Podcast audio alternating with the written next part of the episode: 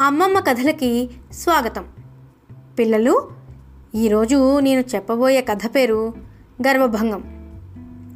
మరి ఈరోజు కథ చెప్పేసుకుందామా? అనగనగా ఒకసారి ఒక నెమలి పురి విప్పి నాట్యం చేస్తూ ఆనందిస్తోంది. నెమలంటే అందరికీ తెలుసు కదా రంగురంగుల పింఛాలుంటాయి ఎంతో అందంగా ఉంటుంది మన జాతీయ పక్షి నెమలి. అది రంగురంగుల పింఛంతో ఎంతో అందంగా ఉంది. తన అందమైన పింఛాన్ని చూసుకుని ఎంతో గర్వపడింది. కొంతసేపటికి అక్కడికి ఒక పెద్ద కొంగ వచ్చింది. అది నెమలితో కబుర్లు చెప్పాలనుకుంది. కానీ నెమలి బోసిగా ఉన్న కొంగ తోకను చూసి అసహ్యించుకుంది. అంటే కొంగను చూస్తే నెమలికి నచ్చలేదన్నమాట. నా వైపు అలా ఎందుకు చూస్తున్నావు? అని నెమలిని కొంగ అడిగింది. అందుకు నెమలి నవ్వుతూ నీ తోకం చూసి నవ్వొస్తోంది. ఈకలేమిటి అలా ఉన్నాయి? అందం లేదు పొడవు లేదు. నన్ను చూడు ఎంత అందంగా ఉన్నానో అంది. ఇక అంతటితో ఊరుకోక దాన్ని మరింత ఏడిపించాలని. చూసావా ప్రకృతి నీకెంత అన్యాయం చేసిందో? బలమైన పక్షివే కానీ ఏం లాభం?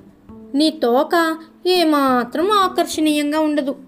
నిన్ను చూస్తే జాలి వేస్తోంది అని అంది. నెమలి మాటలు కొంగకి నచ్చలేదు. నెమలికి బుద్ధి చెప్పాలని కొంగ అనుకుంది. నీకేం తెలుసు? ప్రకృతి అందరికీ అన్నింటినీ ఎప్పుడూ సమన్యాయమే చేస్తుంది. నీకు అందమైన రెక్కలు పింఛము ఉంటే నా తోక అలా ఉండకపోవచ్చు.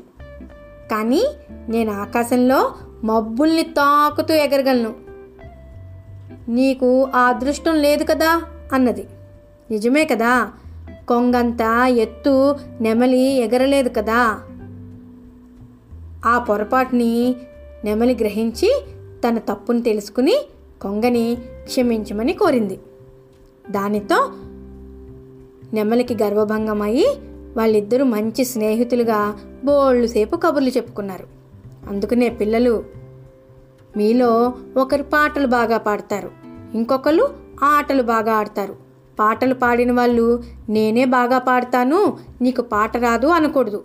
వాళ్ళల్లా మీరు ఆడలేకపోవచ్చు.